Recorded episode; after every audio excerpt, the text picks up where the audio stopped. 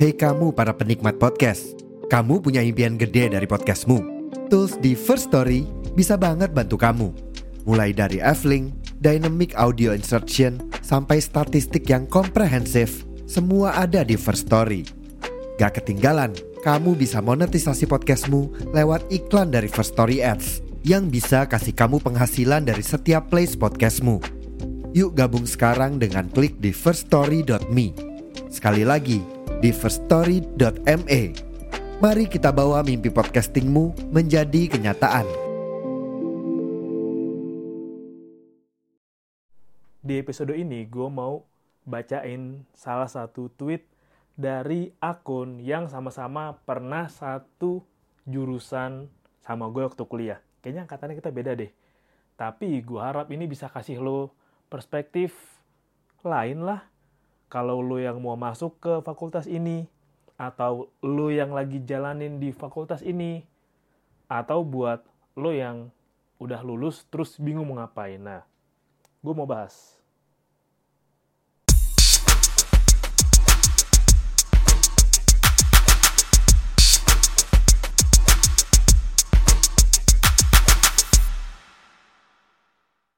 Sebelumnya gue minta maaf banget kalau emang suara gue lagi agak bindeng.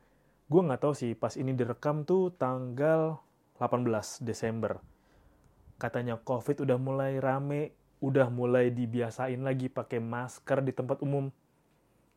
Ini ngulang kayak tahun lalu, tapi ya semoga nggak kejadian deh. Semoga nggak ada pandemi lagi kayak kemarin. Nah, gue mau bahas salah satu tweet dari alumni sarjana psikologi dari Mas Prasetya, Mas Prasetya, at I am Pras Praset, Prasetya, Praset TJA, lu cari aja. Ini tweetnya sih udah tanggal 7 Desember kemarin. Dan udah 3 juta tayangan. Gue udah minta izin ke Mas Prasetya buat bahas. Nanti ada satu pembahasan menarik deh. Ini salah satu keresahan gue dan gue nggak tahu sih. Lo yang sama-sama pernah belajar di psikologi dulu lo ngerasain ini apa enggak? Oke, gue bacain tweetnya ya. Oke, aku pribadi masih menganggap bahwa pendidikan sarjana psikologi adalah salah satu program sarjana yang ter-useless dan tidak akan pernah menyarankan program ini kepada anak SMA atau SMK yang baru lulus tapi belum paham risiko fisik, finansial, dan waktu yang menyertai. Lanjut ke bawah. Kenapa demikian? Karena kompetensi dan lapangan kerjanya masih belum jelas terutama jika kamu berasal dari kelas ekonomi menengah ke bawah yang nggak bisa buru-buru lanjut pendidikan pasca sarjana dan nggak punya kesempatan buat eksperimen karir. Salah satu karir yang bisa dan cukup mudah diperoleh seorang lulusan psikologi adalah HR, yang mana buat masuk situ sebenarnya you nggak perlu jadi sarjana psikologi.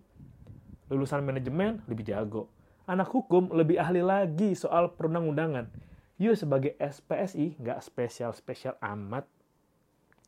Kalau sebelum ada UU tentang pendidikan dan layanan psikologi kemarin, S1 psikologi bisalah kasih konseling dasar, administrasi, dan interpretasi parsial alat tes, atau memberikan psikoedukasi kepada pasien pasca konseling atau psikoterapi. Sekarang, you literally cuma membantu, tanda kutip. Itu pun kalau dibutuhkan sama psikolog ya. Gajinya kalau belum tahu, rentangnya kebanyakan upah minimum Jakarta Raya. Tanya deh yang pernah jadi asisten psikolog dan bagian departemen BK di sekolah. Jika mau wewenang lebih, perlu lanjut pendidikan profesi sekitar satu setengah tahun. Tapi masalahnya itu biayanya mahal kali. Belasan juta per semester dengan aktivitas praktikum frekuensi yang tinggi pasti keluar duit juga selain UKT. Mana belum ada beasiswa yang cover lagi.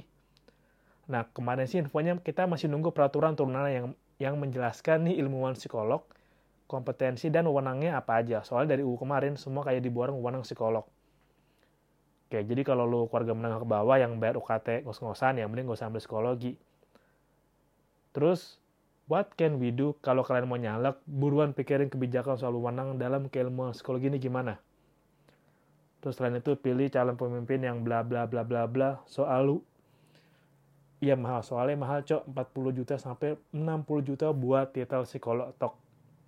Duit dari mana kalau lapangan kerja aja nggak banyak dan dipatasi wewenangnya sama undang-undang. Nah oh iya, jangan lupa, itu di atas bidang korporat ya. kalau dalam bidang kreatif, kalian bakal kalah sama influencer mental health yang bikin konten edukasi keswa kesehatan jiwa tanpa pernah mengenyam pendidikan formal. Modalnya apa? Tentu saja being positive vibes dan followers. Nggak percaya? Coba kalian telusurin secara mandiri, pasti ketemu banyak influencer mental health tanpa training formal ini jadi pembicara edukator bidang kesehatan jiwa sampai kasih advice psikologis. Padahal itu direserve atau disediakan untuk orang yang pernah mengenyam pendidikan formal. Tujuannya biar informasi disampaikan dengan benar dan tahu tekniknya agar tidak muncul unintended consequence. Nah, lo bisa lanjut bla bla bla bla soal undang PLP. Terus buat yang udah telanjur masuk. Terus kalau kalian mau yang ngecap negatif keluhan pada SPSI tanpa mau cari tahu konteks, silakan aja. Tapi ya sarannya adalah perkuat kondisi finansial pribadi ya, nabung dana darurat dan lanjut pendidikan. It's not the end of the day, it's just the system that had failed us. Oke, kita masuk ke pembahasan. Tweetnya panjang sih, lu bisa cari sendiri di akunnya. Namanya, nah namanya at ayam pras prasetya, prasetya, prasetja. Eh jangan lama sama kayak nama gue gue bisa ngerti kalau dulu pemenangnya ya kita bisa kasih atau ya kasih administrasi sederhana lah. Gue akan mencoba pelan-pelan masuk.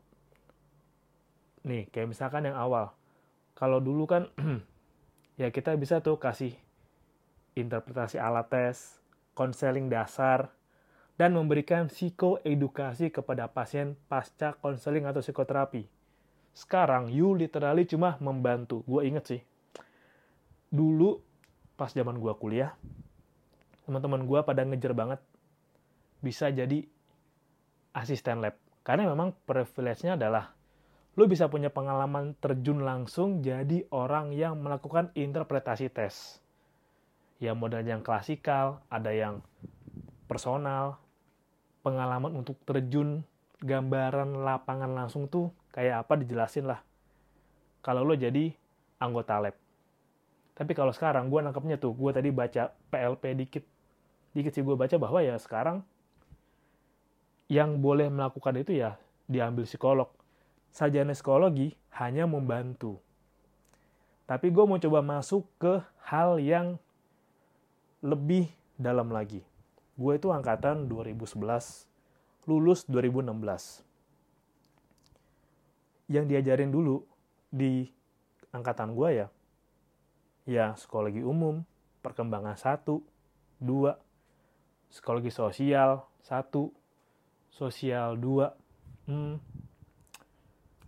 ada lagi yang psikologi industri, ada juga soal psikodiagnostik, ada statistik satu dan dua, gue cuma mau bilang, buat lo yang masuk psikologi karena ngehindarin matematika, lo akan ketemu statistika. Dan itu rumit, gue nggak ngerti asli. Nanti lo nyebar angket, terus lo bikin skalanya, lo pakai skala Likert lah, lo cari one tail, two tail, lo pakai SPSS, lo olah datanya. Itu gue dulu sih nggak tahu sekarang kayak apa. Gue lebih ke wawancara lah, gue kualitatif dulu gue juga punya keresahan ini sih kalau Mas Prasetya keresahannya adalah fungsi sarjana psikologi yang perannya sudah mulai terbatas. Ya gue nangkapnya bahwa kalau dulu ketika gue kuliah, eh, dosen gue selalu bilang kayak, ya nanti psikologi kamu lulus bakal jadi HR, kamu lulus bakal jadi HR, HR, HR, HR. Salah satu dogma yang lekat banget buat sarjana psikologi.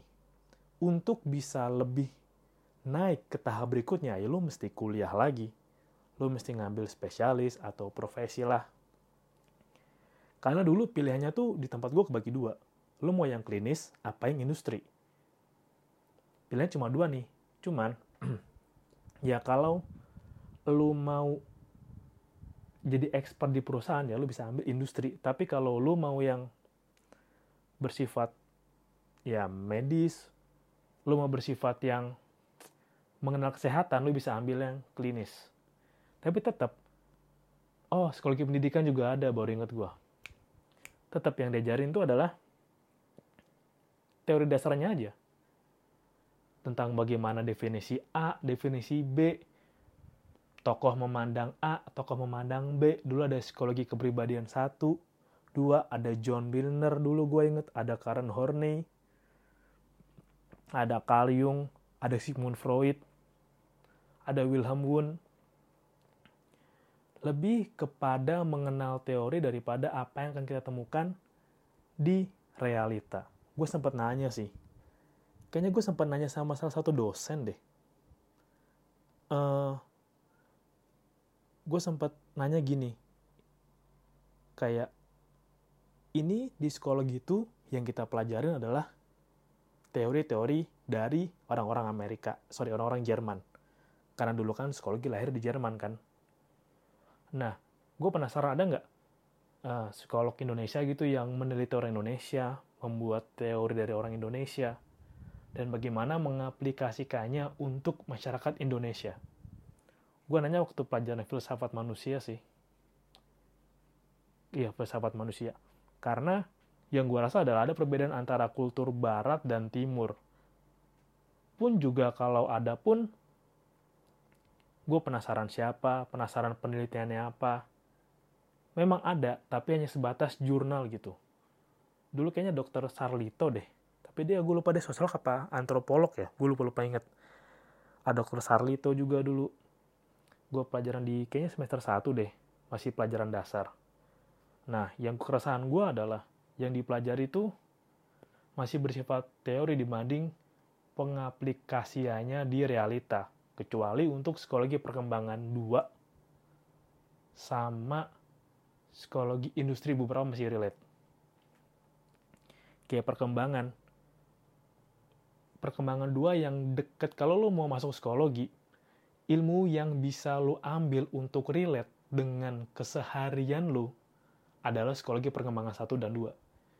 Kalau satu dan dua ngebahas masa masa balita ketika masa oral, anal, laten, genital, masa bagaimana bayi mengenali orang tuanya, bagaimana anak balita melindungi dirinya, bagaimana anak-anak berkelakuan.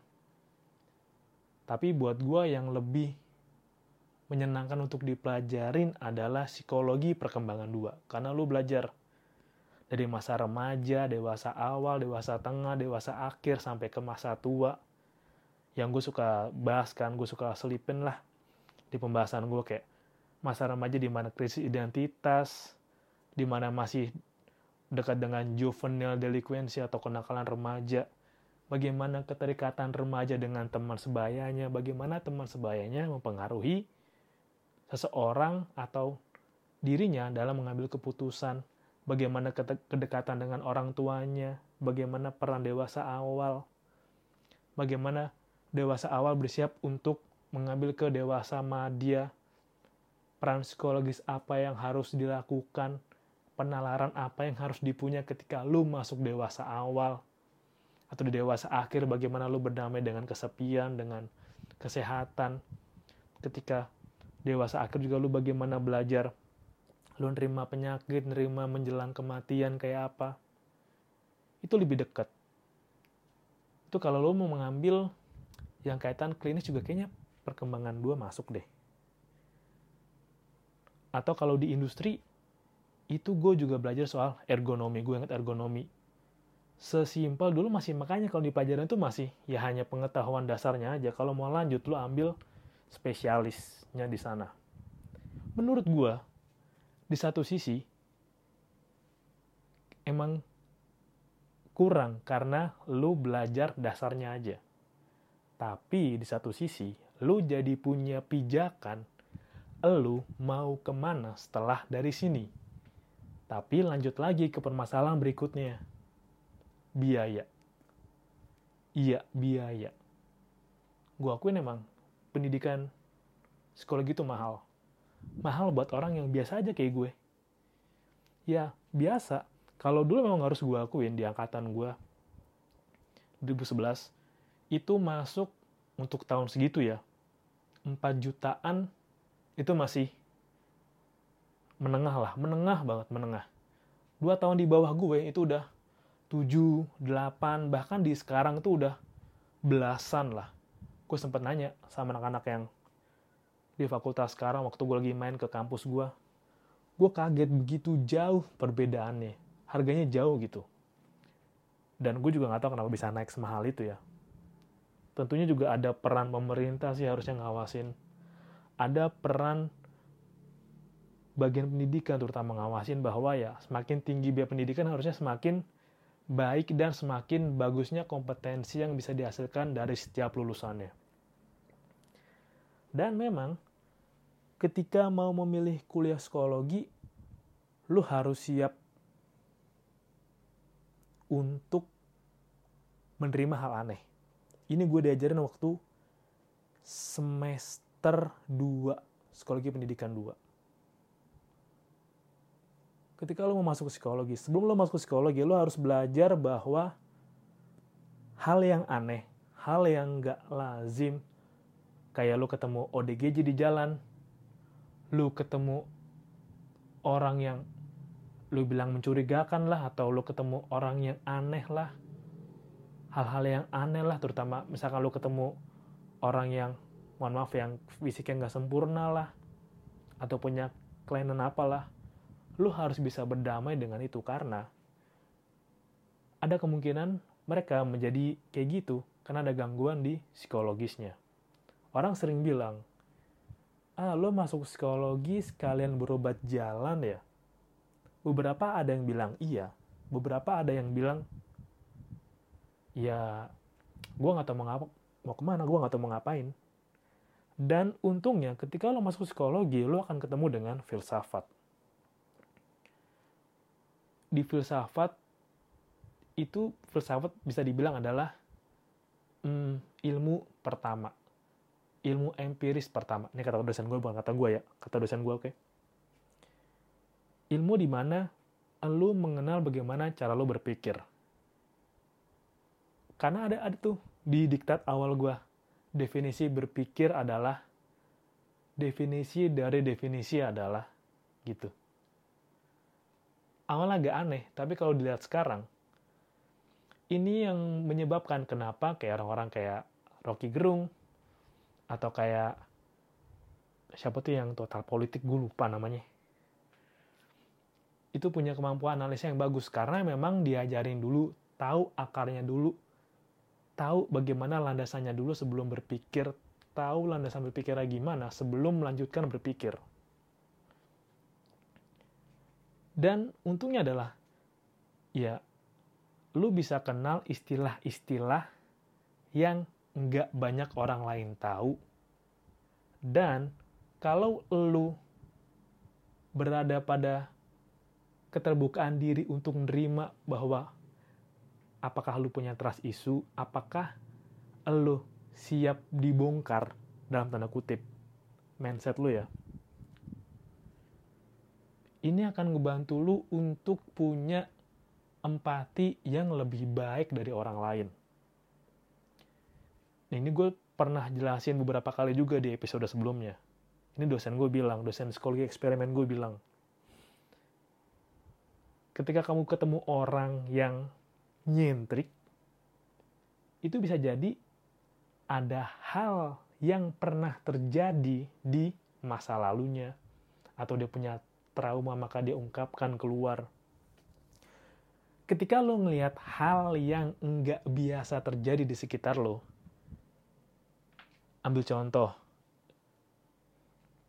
Gue ambil contoh yang ini deh kayak misalkan ada keluarga atau ada atau ada keluarga yang suami sama istrinya nggak akur berantem sehingga ya suaminya kayak kemarin tega menghabisi nyawa anaknya karena faktor ekonomi. Lu nggak bisa juga lu akan terbuka untuk oke okay, mari kita bedah pelan-pelan. Ekonomi ekonominya kenapa? Kurang kurangnya kenapa oke terus komunikasinya gimana selama ini ngejalin hubungan gimana pola hubungannya kayak apa dua arah kah satu arah kah bagaimana peran si ayah untuk anak-anaknya seperti apa. Apakah anak lebih dekat kepada ibu atau ayah? Bagaimana cara ayah merespon ketika anak melakukan kesalahan? Misal gitu kan, lu bisa bedah. Lu bisa bedah dari motif-motif yang dilakukan oleh seseorang. Karena dalam diri manusia itu terdapat tiga dasar. Ada id, ego, dan superego. Lu bisa cari tahu sendiri yang menyenangkannya adalah ketika lo memilih jurusan psikologi, lo jadi belajar memahami karakteristik orang, walau secara industri itu nggak manfaat banget. Nggak manfaat, karena ketika di industri, ya untung, cari untung, cari cuan, cari apa lagi coba? Cari keuntungan lah. Dan sekarang gue mau masuk ke pembahasan yang lebih nyebelin. Ini juga keresahan sih. Mungkin keresahan orang-orang yang belajar soal psikologi, yaitu adanya influencer mental health yang enggak memiliki pendidikan khusus, tapi berbicara yang si paling peduli mental health. Si peduli mental health. Modalnya apa ya? Being positive vibes and followers. Gue selalu menyarankan untuk coba ikutin apa kata ahli. Memang ahli itu ada yang kurang pintar dalam menjelaskan karena memang waktu mereka sibuk untuk menggali pengetahuan. Coba cari mereka para expert yang punya cara menarik buat lo yang sekiranya tuh lo bisa dapetin manfaat darinya. Kayak misalkan dokter Yu Hasan, itu bagus banget, bagus. Dokter Tirta, Cipeng, Cipeng Peng Peng, bagus kan? Punya keahlian, komunikasinya bagus. Lo yang terima juga jelas. Jadi nggak asal terima orang yang si peduli mental health. Kamu gini aja, kamu begini aja. Ngerinya adalah Oke, lu tahu definisinya. Lu tahu pemahamannya. Oke, lu mungkin ya dibekali oleh tim kreatif yang bagus buat nulis lah. Nanti materinya begini, mungkin lu punya orang-orang yang punya pendidikan khusus untuk buat nulis materi lo, dan lu nyampein dengan bla bla bla bla bla. Tapi lo lupa bahwa lu belum ada pengalaman langsung di sana ketika lu belajar satu persatu materi demi materi soal apa yang bakal lu sampein. Gue ambil contoh. Hmm, gue ambil contohnya harus pelan-pelan dulu nih. Ini misalkan psikologi abnormal. Ini ada sih. Ya kayak misalkan ada orang yang tergagap. Orang ada orang yang ngomong gagap karena misalkan gue investor mental health kamu tau gak sih ternyata orang gagap itu punya keresahan yang dia miliki di masa lalu dia itu ketika ngomong ditahan ketika mau bicara dibentak ketika berpendapat gak didengerin kamu tau nggak bahaya banget kalau kita nggak ngasih kesempatan orang lain buat ngomong jangan-jangan itu bisa bikin dia gagap gitu dengan influencer gitu tapi kalau dengan penjelasan kan lu bilang oke okay, orang gagap bisa karena ada hal yang membatasi dia untuk mengatakan yang ingin dia katakan karena takut apa yang ingin dia katakan bakal menyinggung orang yang menjadi lawan bicaranya.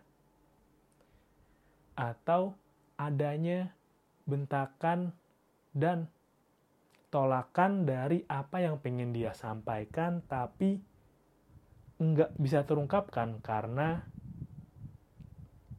hak dia untuk berbicara keburu ditunda oleh lawan yang ingin jadi bicaranya, ingin jadi lawan bicaranya atau karena turunan bisa jadi atau karena ada pada gangguan pada sistem pernapasan. Jadi kalau ngomong ada kejeda atau memang dari kecil nggak diberi hak untuk dia bersuara.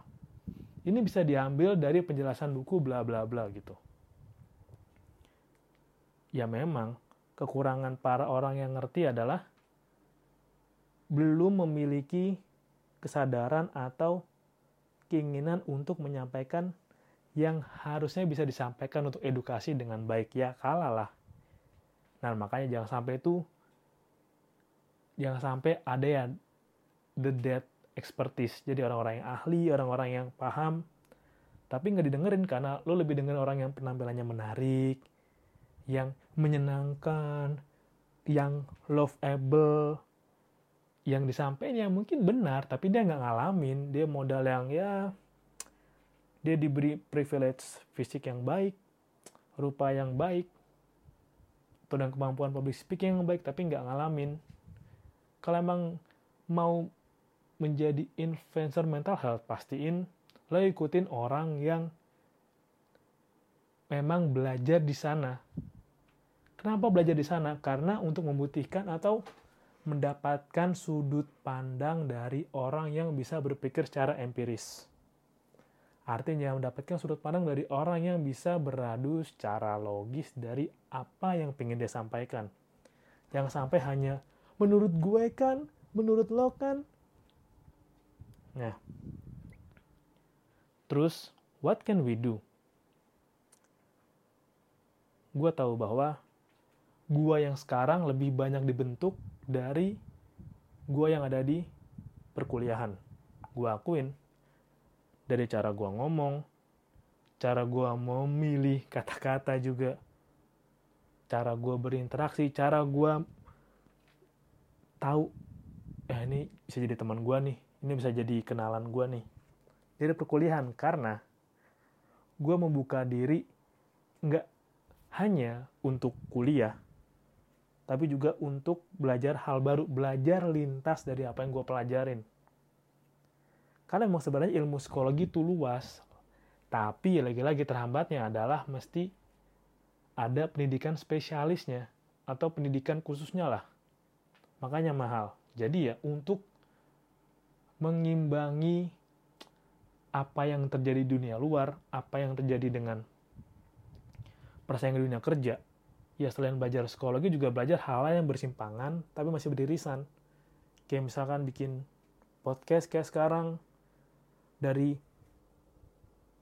keadaan sosial yang ada, coba dimasukin dari sisi psikologinya, dari misalkan apa yang terjadi di pemerintah, soal politik dimasukin sisi psikologisnya atau misalkan soal hubungan keluarga lah dimasukin sisi psikologisnya atau misalkan soal musik dimasukin sisi psikologisnya dimasukin lah atau dari anime juga dimasukin lah. Karena memang kalau hanya terpaku pada satu jurusan sulit buat berkembang ya karena saingan lo bukan cuma orang-orang yang satu fakultas sama lu, tapi juga orang yang lintas fakultas. Dan gue setuju kata Mas Prasetya. Iya, tanggung banget saja psikologi itu tanggung. Kalau jadi guru BK, ya kapasitasnya nggak besar banget untuk ngasih konseling. Kalau mau jadiin HR, tentu harus punya pemahaman soal perundang-undangan tenaga kerja. Pun juga untuk bisa paham undang-undang tenaga kerja nggak mesti soal dari psikologi. Yang dicari malah manajemen lah ekonomi juga bisa masuk lah dididik sertifikasi jadi HR lah. Tapi dari keterbatasan yang ada di jurusan psikologi kelebihannya adalah punya keleluasaan untuk belajar lintas bidang pengetahuan yang sama-sama perlu psikologi di dalamnya. Kayak misalkan branding. Branding perlu psikologi. Ide kreatif. Perlu permainan, misalkan lo pingin merancang atau pingin bikin desain. Perlu aspek psikologis, pilih warna yang merah untuk makanan.